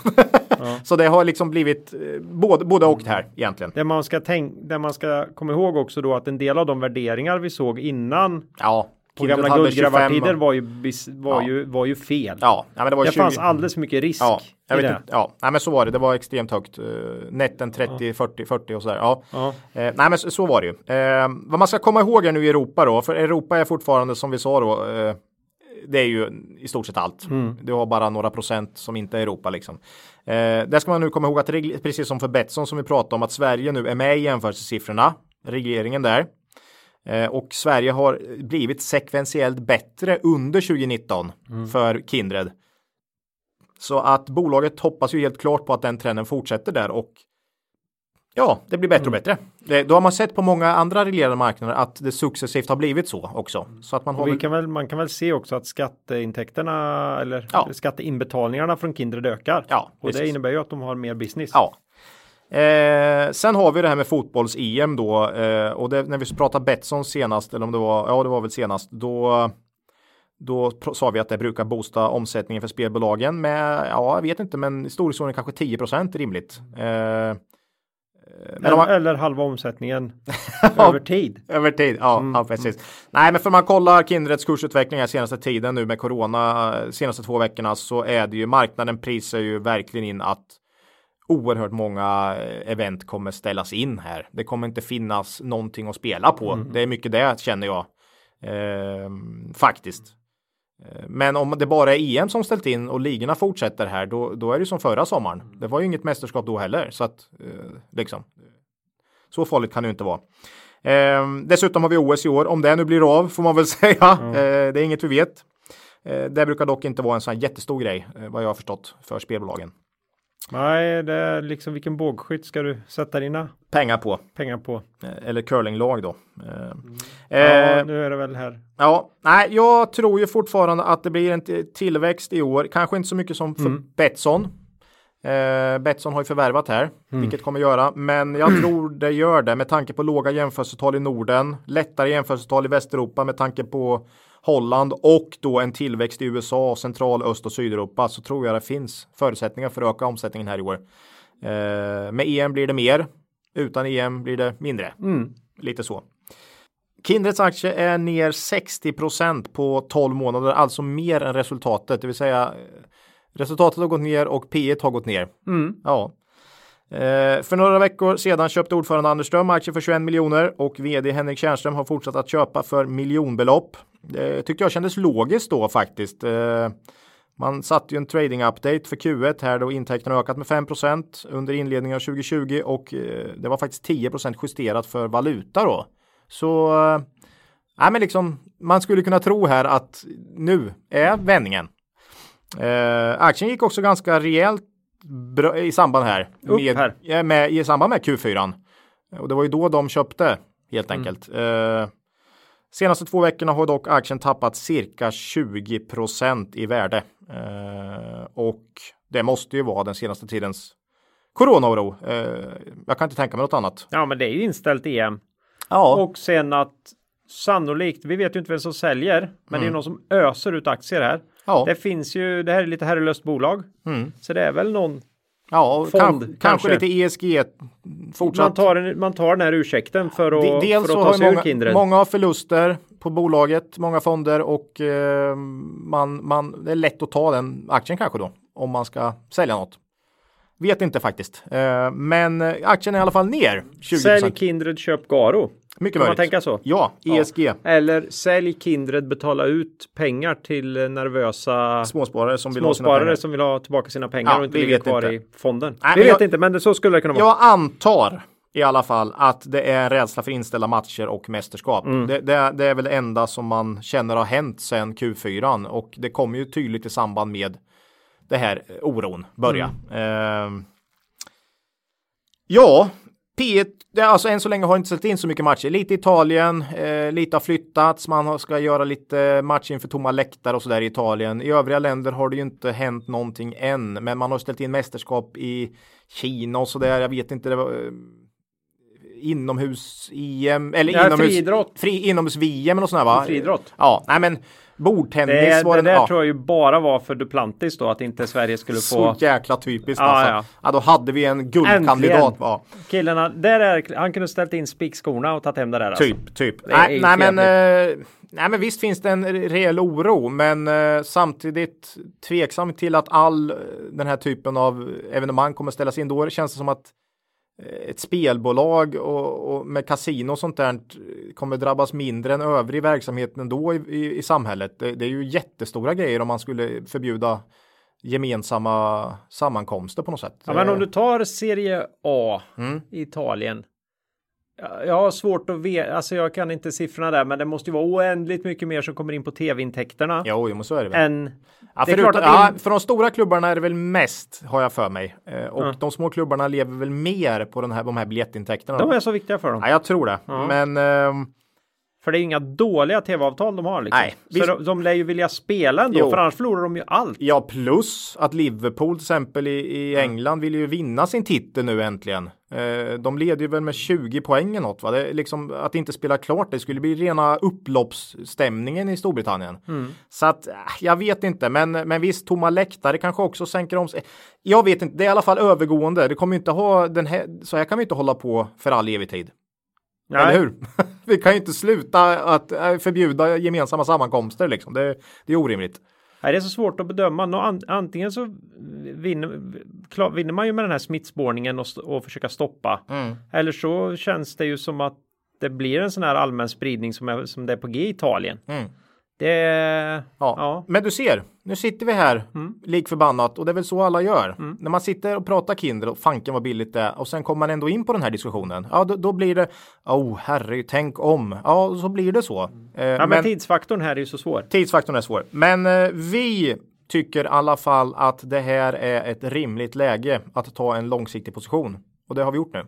Mm. Eh, bolaget är lågt värderat. Eh, P talet för 2019 är väl 14 i och för sig, så, men då är det ju på en vinst som är extremt låg skulle jag säga. Perfect storm, låg. Eh, jag tror det blir bättre i år oavsett EM eller inte. Mm. Eh, Det tror jag bolaget också tror och hoppas på. Eh, Och jag tror det är därför insynsköpen också har kommit då. Ehm, ja, nej, det, det är väldigt lågt. Direktavkastningen 5,2 procent nu också. Eh, Det gör ju att det känns inte helt fel. Man kan lapa åt sig den under tiden här helt enkelt. Ehm, ja, ja, marknaden verkar ju inte tro på, eller jag, jag kände att marknaden var på gång att tro på en vändning i Kindred med tanke på uppgången här innan coronaraset. Men coronaraset är väl det som har förstört det här i, i kursutvecklingen på kort sikt. Eh, vi har dock plockat på oss här, så vi äger både Betsson och Kindred nu då, de två stora här eh, i Sverige. Och eh, vi tycker de här bolagen är för hatade och eh, faktiskt eh, kände att de var på gång här. Eh, men att corona har stökat till det. Mm. Så att vi, vi tror de kommer prestera bättre än flera andra branscher under det här ganska tuffa året som det ser ut. Ja, men om det får vi ju se eh, i framtiden.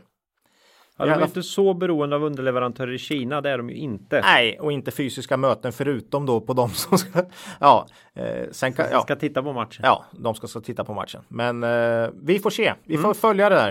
Eh, det är ju inte säkert att de här aktierna kommer gå upp eh, förrän det liksom den här coronarädslan lägger sig. Då får vi se när det blir. Ja, Ja, det var Kindred. ja, Det ja, spännande. Mm. Gåvor, Ola. ja, Mm. ja, vi, vi, vi, vi får ju en del eh, så att säga stöttning från er lyssnare. Ja, vi provar ju det i år. Mm. Vi provar om inte ni vill vara med och sponsra podden. Mm. Och under rubriken Stötta oss på hemsidan berättar vi mer om hur vi tänker om det här. Mm. Och vi vill eh, tacka alla som redan valt att stötta oss. Mm. Eh, gåvorna fortsätter trilla in, men vi hoppas att fler vill hänga på. Ja, Så kolla in vår hemsida. Skälet är ju mycket att vi inte vill eh, strö reklam över podden eh, och att vi, vi gör det här på vår arbetstid så vi vill ha täckning för, Ja. för den, den tid vi lägger ner här helt enkelt. Ja, Ja, och eh, numera finns det, och det har funnits ett tag, en färdig QR-kod. Mm. Om man vill swisha. vi tackar alla. hemsidan. Det är, eh, det, är, det är jättekul Ja, för alla som eh, stödjer oss. fantastiskt. Vi ska, kommer snart dags för en liten update igen om hur det går här. Precis. Kommer om några avsnitt. Mm. Då går vi vidare, Ola. Till ett bolag du faktiskt ska... Nej, nej, nej, nej, nej. Eller? Nej, Nej. Nilörn. Nilörn. Ja, den tar vi tillsammans har vi sagt. Ja, precis. jo, det, det kommer ju bli du, för jag är, jag är så upprörd över de här. Eh, jag har nämligen skrivit så här att vdn får gå efter dålig skatteetikett. ja, den var ju... Ja, det, då ska man kommer ju bli veta... ett, det då, kommer bli ett tungt. då ska man ju gärna veta vad Nilörn gör för att förstå den lilla Ja, tror, om man lyssnar på den här podden om man får Ja. reda på det. Eh, De gör etiketter. Ja, men jag kollar nu så är det ju inget av bolagen Tungt vi, första halvår på G här Ola. ja, inget av bolagen vi tar upp idag eh, har det ju särskilt kul för närvarande nej, nej. och så kommer det väl vara här nu eh, i några poddar känns det som. Ja, Ehm, men vi, vi, längtar, vi, vi vill ju ha de här perioderna när det faktiskt är Ja, ja. lite deppigt. absolut, det är ju det, det är då vi kan. Avsnitt 56 12 december om man vill lyssna på vad vi senast sa Ja. om Nilörn. Här har vi ett bolag som har det ännu lite tuffare än, än, än de flesta andra skulle jag säga. Eh, ja. är det rejäl uppförsbacke här. Ja, nej, men det fortsätter problemen här för lilla Nilörn-gruppen då eh, från Borås. Eh, nu kom det ju här igår, eh, förutom då allt, så aviseras ju ett vd-byte här. Eh, tryckte ut ett pressmeddelande och eh, Claes av Wetterstedt avgår då. Eh, sker mot bakgrund av att han, att han i sin privata deklaration inte lämnat fullständiga uppgifter i enlighet med Skatteverkets föreskrifter. Eh, ja, Claes har erhållit information från åklagare om att denna underlåtenhet kommer få legala konsekvenser. Skriver man. Mot bakgrund har eh, Claes och styrelsen gjort bedömningen att Nilörngruppen behöver en annan vd trots att denna underlåtenhet som sådan inte berör Nilörngruppen. Nej. Man eh, behöver helt enkelt eh, leta upp en ny vd, säger man. Och det kommer kosta ett par miljoner här. Det är väl något avgångsvederlag. Och Claes har ju faktiskt rattat Nilörn bra här under tio år. Eh, jättefin tioårshistorik på Nilörn. Mm. Eh, men eh, ja, det här var väl inte riktigt vad vad bolaget behövde just nu eh, kände man efter ett tufft Q4 här då och en vinstvarning också då. Va?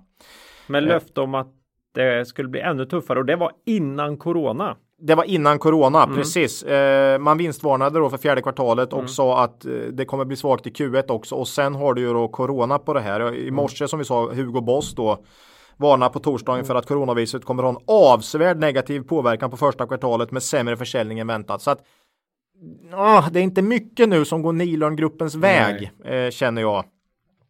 Eh, I de här tuffa tiderna ska man komma ihåg här. Man har ju en riktigt fin tioårshistorik här i Nilörngruppen.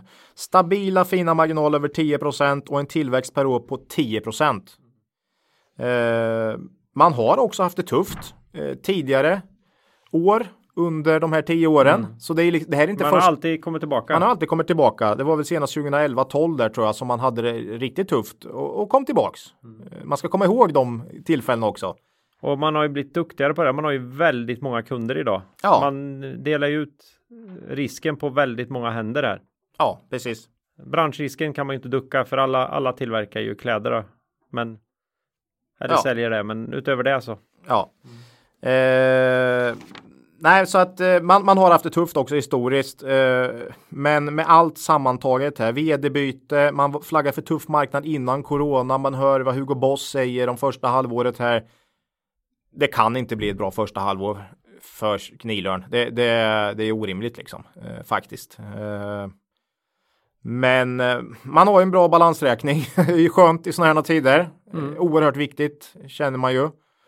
Ehm, ja, det är inte Nilörn tycker jag här. Det är inte deras, eh, det är inte deras, vad ska man säga, roll i värdekedjan som är den stora issuen här just nu, utan det är kunderna som har ett problem. Eh, och ja, det är det som påverkar Nilörn och det är ju deras marknad helt enkelt eh, som dras undan.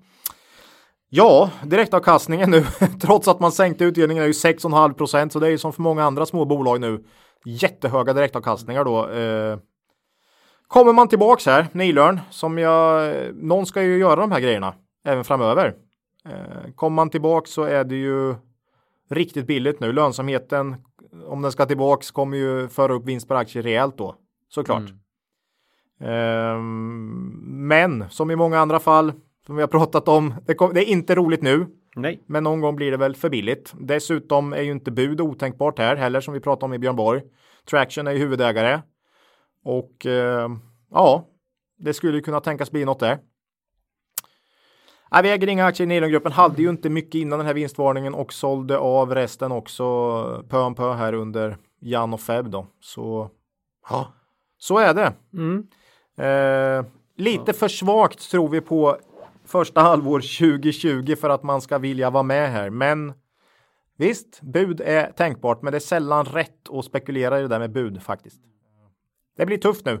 Frågan är om kursen kommer gå upp under de här svåra omständigheterna. Det är tveksamt.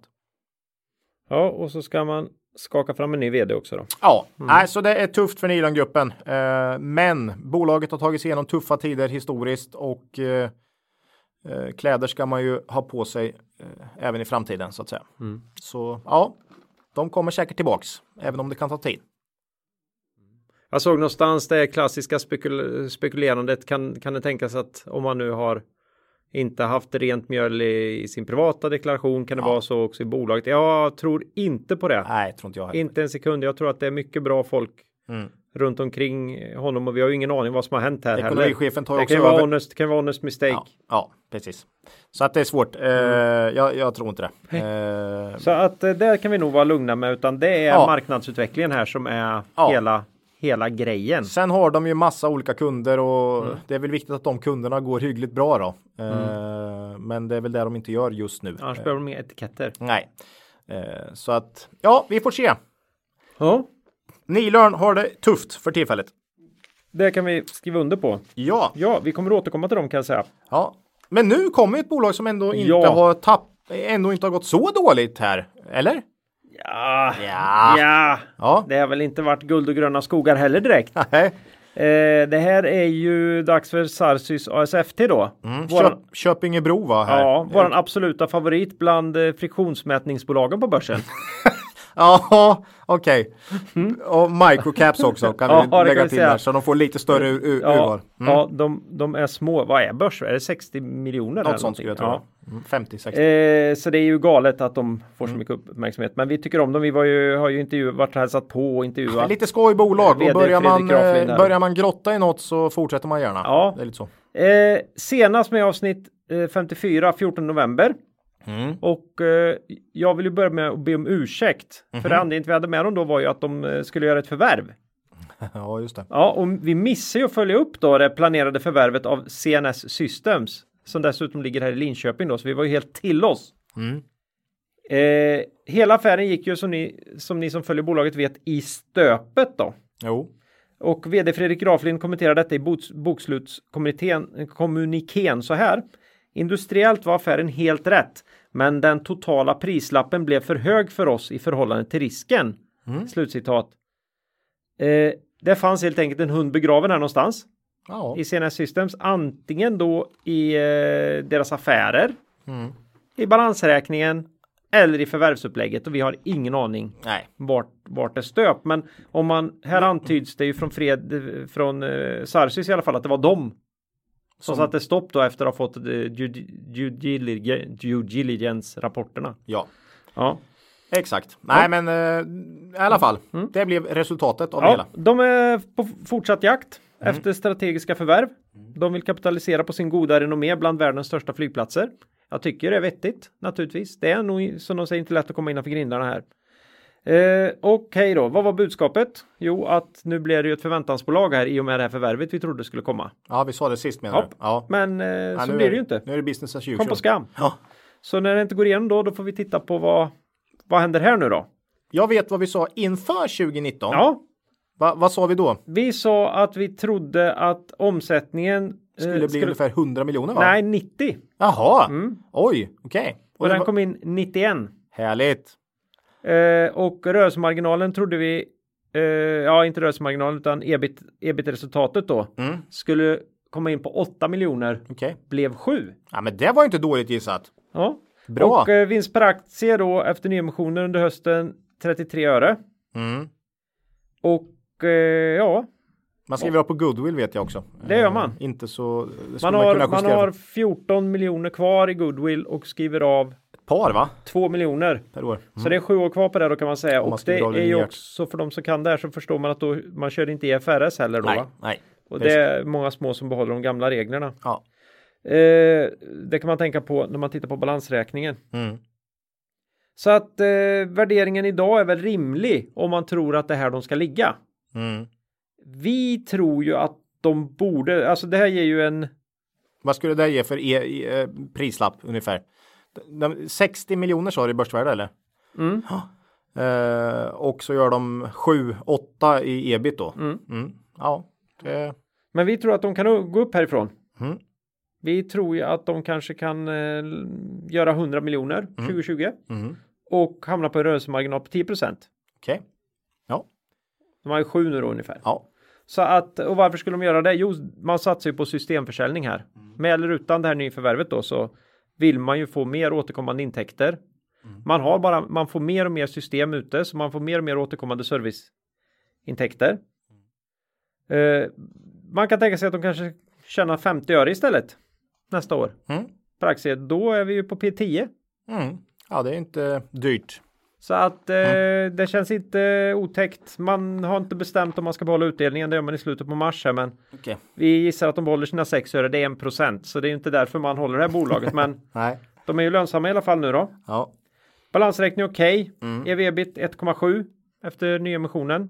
Orderstyrt bolag, Mm. men jätteorder till Norge va? Ja, 22 miljoner i ramavtal med norska försvaret då. Mm. Och så lite ordrar kommer in på en på här. Jag Ja. funderar på lite hur den här corona eh, flyg eh, Ja, jag skrev ju det här då att på något sätt, eh, SAS var väl den mest väntade vinstvarningen av alla känner man. Det var först flygskams... Eh, Frågan är ju hur det här påverkar, för det är ju inte flygbolagen i sig som är kunder här, utan det är ju flygplatserna. Jo, och de måste ju ändå hålla flyg, Mm. även om det flyger färre flyg eller sådär så måste de ju ändå hålla flygplatserna Arbetet- landningsbara. ja, liksom. Så, länge, så länge de tar in flygplan så måste det vara ungefär samma arbete. Ja, det är med- det jag känner. Ja. Att Sarsys borde inte drabbas där. Men deras Och så- intäkter kommer naturligtvis minska. Ja. Eh, Flyg, flygbolagen får ju in pengar när, när det flygs. Eller eh, Eh, flygplatserna. flygplatserna får in pengar när det flygs. Ja, de har inte lika, just det. Men man har mycket militära kunder också. Det var ju Mm. det som hände i Norge, här kom in då. Just det. Eh, rä- det kan nog bli 22 miljoner över tid där. I Mm. första skede så var det väl eh, 8 miljoner ungefär. Så Okej. det skulle Man har för. dessutom order, eh, order lagda nu för ett par kvartal också. Ja, ja. Fortsatt va? Så att, Det eh, finns. Man slutar ju däremot att redovisa sin orderstock. Just det. För att det var väl lite o, o, Missvisande tyckte man. missvisande tyckte man. Då.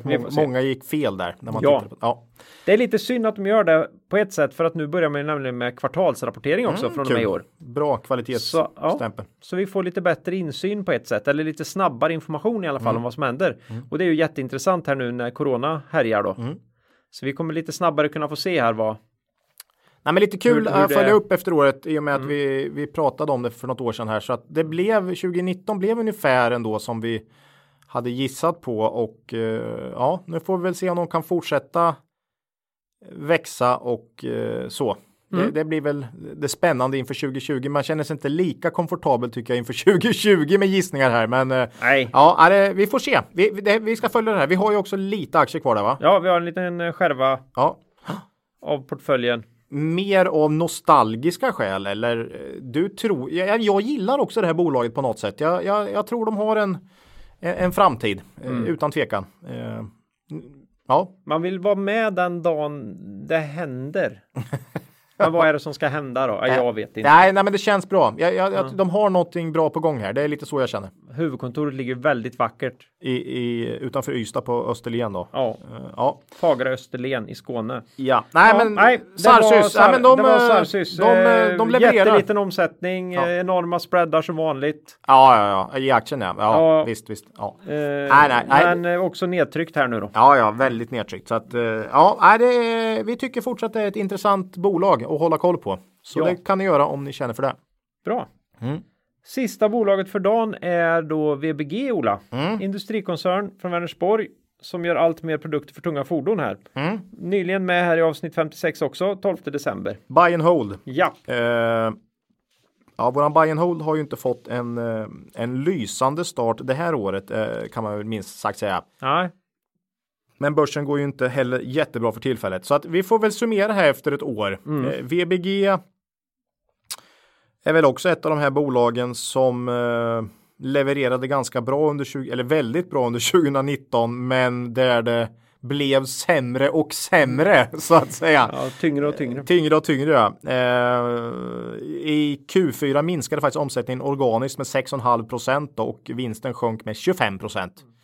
Eh, här säger man dock att man har tagit en hel del kostnader av engångskaraktär. Har dock inte hittat några eh, sådär eh, klockrena belopp på det där va. Nej. Så vi får väl eh, stanna där.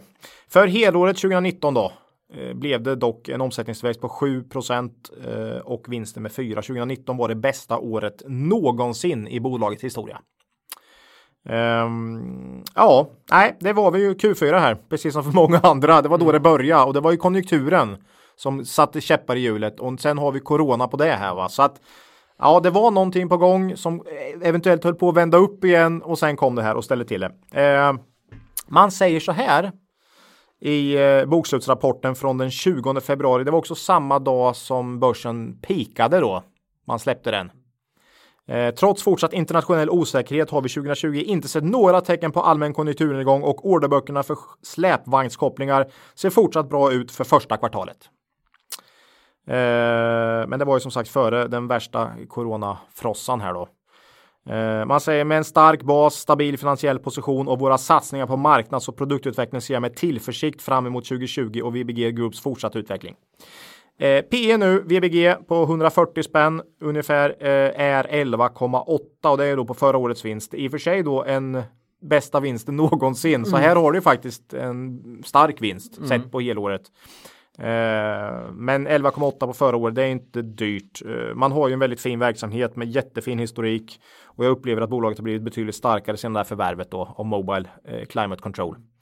Eh, Direktavkastning 3,6 procent och bra balansräkning. Man har ju pratat om förvärv nu och det kanske inte är helt fel att slå till i en sån här Nej. tid. Eh, mycket tappar ju i värde nu. Eh, Jag vet inte hur, hur ser balansräkningen ut? Nej men den är bra. Eh, man har ju lite, man har ju nettoskuld men den är ju inte alls särskilt stor liksom. Så att eh, ja, den, den är helt okej. Eh, ja, 11,8 i PE för förra året. Det är inte dyrt men jag har svårt att se något annat än vinsttapp här under H1 2020 för även för lilla VBG. Eller de är inte så små längre, det är midcap då, men eh, för VBG liksom. Eh, eh, Man jämför sig också med helt magiska siffror för H1 2019. Jag tror Q1 2019 var ju by far bästa någonsin.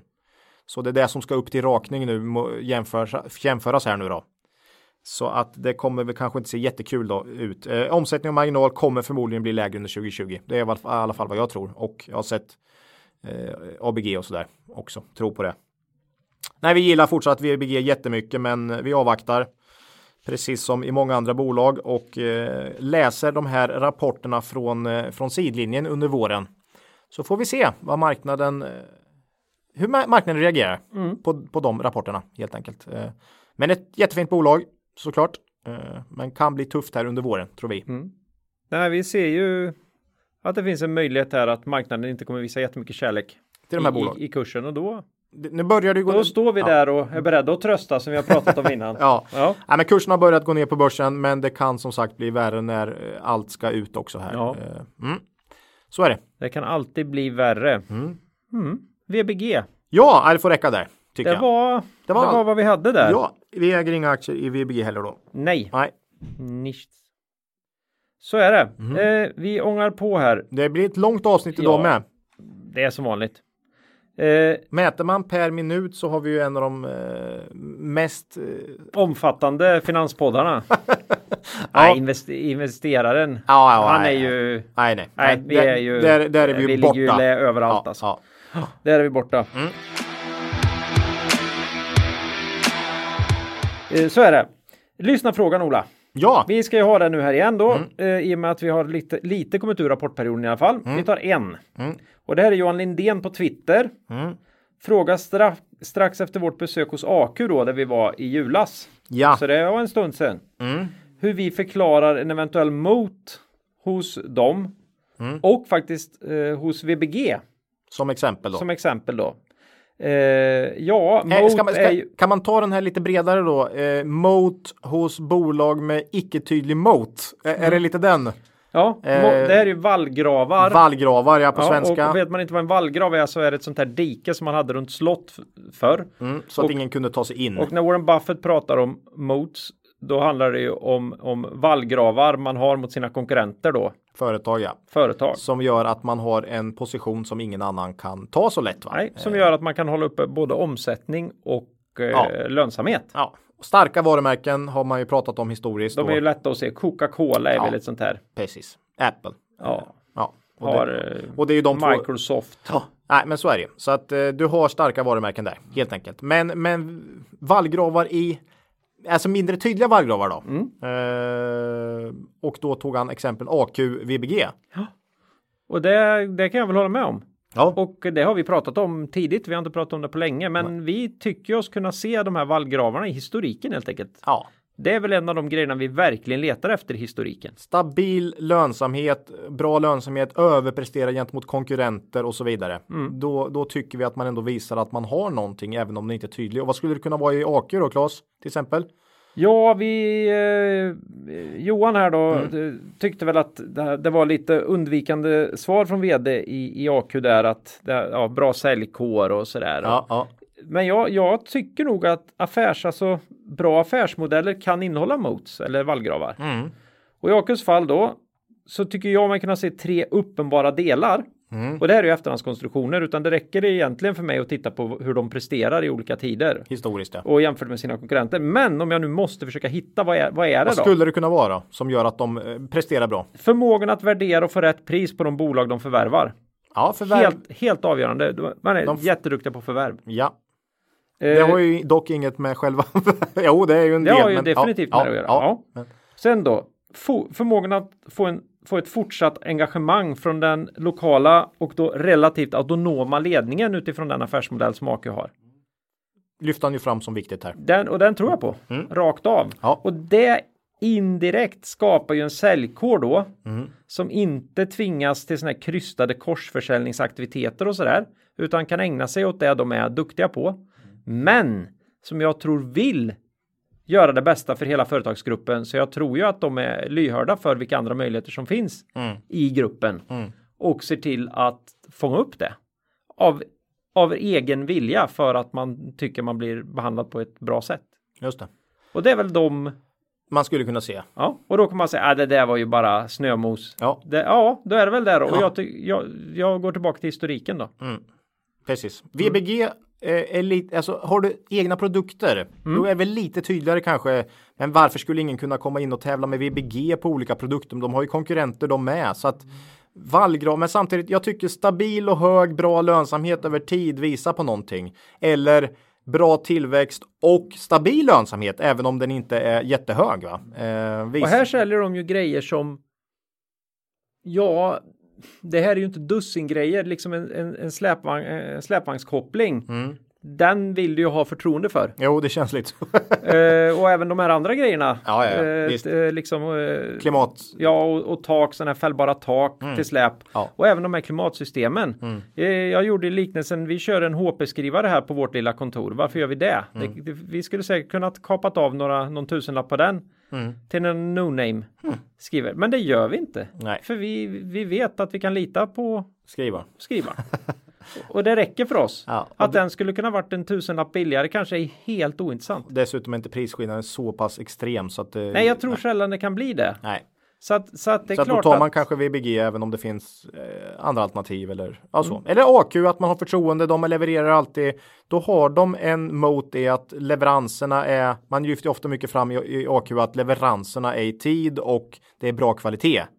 Ja, men då är det deras mot, deras vallgrav mot konkurrenter, att man alltid gör det lite bättre helt enkelt. Ja, det är så, men det är inget tydligt varumärke som Gillette eller Coca-Cola. Eh, Men eh, vi tror att det finns andra typ av vallgravar. Ja. Faktiskt. Nej men eh, ja, och det liksom, för det går ju inte bara att överföra saker och säga att ja, Lidl, hur bra går det i Sverige? Mm. Var, varför går inte ICA in och tar, det går jättebra i Sverige, varför tar de inte Norge liksom? Mm. Nej, det Nej. är inte lätt. Nej. Det är jättesvårt och motsvarande finns det ju andra då företag som har lyckats sätta vissa typiska så här, geografiska marknader.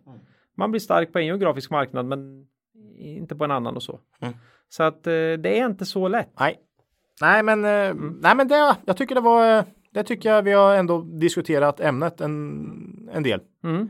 Och lite hur vi ser på det. Ja, men det är ett, eh, Det är ett t- svårt ämne. det är ett svårt ämne. Ja. Mm. Och vi jobbar ju inte bara vallgravar, vi kollar mest på historiken. Det är väl så man ska säga. Ja, Och ser att den är bra, då, då tycker vi att bolaget har något. och sen vill vi göra det, göra den här kopplingen till vallgravar eftersom vi vill vara lite Warren Buffett då. Mm. Vi vill ju, vi vill ju vara hans lärjungar då då måste vi hitta ett sätt att säga att vi ändå. Ja, ja. Precis. Ja, så det, det är väl bara ursäkter som vanligt. Ja, Ja, det var det om eh, vallgravar. Ja. Tack för frågan. Vi ska försöka beta av eh, några till i nästa podd. Mm. För vi har ju lagt på hög kan man lugnt säga här. definitivt. Ja. Eh, citatet då. Mm. En oldie but goldie. Det blir sista citatet här från Jane Bryant Quinn. Ja, Den här 81-åriga finansjournalisten som vi har eh, ståkat här eh, citatmässigt ett tag då. Och Ja. hon har ju också sagt så här. Mm. The chief function of stock market forecasters is to make astrologers look respectable. ska vi översätta där då? Eh, Ja, den viktigaste funktionen som eh, folk som förutsäger eh, börsen ja. Har. har är att få astrologer att se bra ut. Astrologer Ja. har inget gott rykte, men för Ja. att lyfta dem lite så Ja. finns den här, Den de här- här börs, börs eh, va? Ja, Ja, ja, den är ju bra. Eh, Men det, det, där herregud, den där har ju... en hel del TA-folk också nämligen. det Ja, men jag. där har du ju Buffett och Munger och de också. Herregud. Mm. Eh, finns ju mycket. Eh, kopplingar. Det är många som har, har Sagt det här genom åren ja. Ja, eh, framförallt tycker jag Lynch har vi kört mycket på det här att det inte han ägnar 15 minuter per år åt Makro. åt makro eh, och det är, det är 10 minuter för mycket liksom. Eh, lite den känslan. Nej men varför tar vi upp den här? Det är ju så att kunde man göra det här så skulle man bli oändligt rik. Ja. Ganska, ganska snart och det är ju ingen som blir det så ofta så att Nej, och sen så Det kommer coronavirus och så blir det något helt nytt. Alltså du sitter och gör prognoser som Mm. eh, helt eh, får helt kasta om efter två veckor.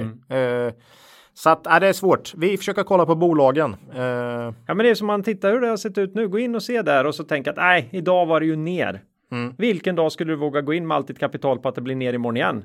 Helt plötsligt har ett uppställ på 4 ja, ja, så är det. Vad är det som säger att du inte får ett uppställ på 10% dagen efter? För att det visar sig, kommer ut nyheter om corona visar sig vara helt ofarligt här. Mm, Nytt vaccin. Eller Ja, det var något annat i Kina. Ja. Nej, men alltså, Nej, det är helt så är det. vi Nej, har det- fått fel nyheter här. Mm. Nej, köp aktien när det är tillräckligt billigt. Mm. Det är som vanligt. Ja.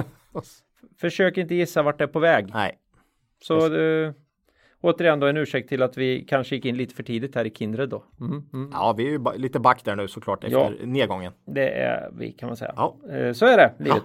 Ja, slutet är nära Ola. Slutet gott, allting gott. Där kanske inte, jo, ja, men det får vi säga va? Det får vi väl säga. Det, det, är väl, det är väl hela corona, det är väl den man ska se ett slut på innan man kan säga den fullt ut kanske. Men, Mm, Ja, ja, eh, då kommer det något nytt. ja, ja, ja, men så är det alltid. Ja. Så är det alltid. Eh, fler lyssnarfrågor nästa avsnitt. Mm. Förhoppningsvis ett nytt bolag. Ja, ja, absolut. Jag har några på lager från eh, er lyssnare här. Mm. Ja, att- lite annat smått och gott. ja. Eh, kommer ut torsdag den 19 mars. Mm. Och då har också Hanna Färm tagit hem Sveriges plats i Eurovision. Jaha, du Mm. tror det? Det tror jag på. Okej. Maila oss gärna eh, på kontaktet kvalitetsaktiepodden.se Ja, eller kommentera på Twitter. Ja, ligger lite efter med eh, mejlen här. Eh, men, så är det när det är så här men, stökigt. Ja, ibland blir det så. Ja, jag men vi brukar ta oss ikapp. Ja, vi kommer ikapp här, så, så misströsta inte om ni sitter här nu och vilka svin de är. Att de Ja. inte svarar här. Men eh, det kommer. Vi, har, eh, vi, ska, vi ska ta oss igenom allt här så Vi, upp, vi uppskattar alla mejl vi får. Ja, ja, ja, men jättekul. särskilt de som börjar typ med nej, ni är så fantastiska. Jag önskar, Ja. nej, det, vi får inte jättemånga sådana. Ah, jo, det får. Jo, herregud. Eller, eller vad ska de skriva när man mejlar? Det går inte att skriva. Nej, Vi hatar din podd. Eh, ja. Nej, det, var, det, var, det vanligaste är väl att vi, vi får uh, bolagen då. Ja, det ja. Bolag, förslag på jättekul. bolag. Men Eh. fortfarande så får man ju förslag på bolag där man tänker att det fin- måste finnas en anledning till att jag aldrig tittat på det här. Mm. Och sen, nej. Nej, det här har jag Det har liksom helt inte, missat. har, av någon anledning har det inte fastnat i screenern. Ja. Och sen har man missat det. Mm. Det finns så många roliga bolag Ja. där ute. Särskilt vi- om man tittar till Norden. Ja. Så vi uppskattar det enormt. Ja, fortsätt mejla. Ja. Ha, slutligen Ola, någon riktig makro eller TA värt att ta upp idag? Ja, corona får ju, får ju, det får ju räcka här alltså. Det är, Mm. Något mer än så blir det ju inte. Ja. Du då? Nej, egentligen inte. Nej. Men Men. eh, en av alla de som önskat att vi skulle ta upp Catella idag Mm. Var ju Mammut 33 på Twitter. Mhm. Okej. Och, och med anledning av det då Mm. så vill jag ju fråga dig om du vet varför mammutarna dog ut? Ja, det var ju för att det inte fanns några papputar va? Nej, nej. Nej. Ko- corona. Corona Ola. Okej. Ja, ja. Fan vad tungt alltså. Ja. Ja, ja. Så var det. Ägan, eget ägande. ja, det var ju Kindred då och eh, lite SAR, SYS, ASFT. Ja, Mm. Det var väl inte mer än Nej, Inte mer än så. om. Nej, precis. Då säger vi eh, tack för den här gången. Mm. Och kom ihåg att Det är först när tidvattnet drar sig tillbaka som du får se vem som badat naken. Lose money for the firm and I will be understanding. Lose a shred of reputation for the firm and I will be ruthless. I welcome your questions.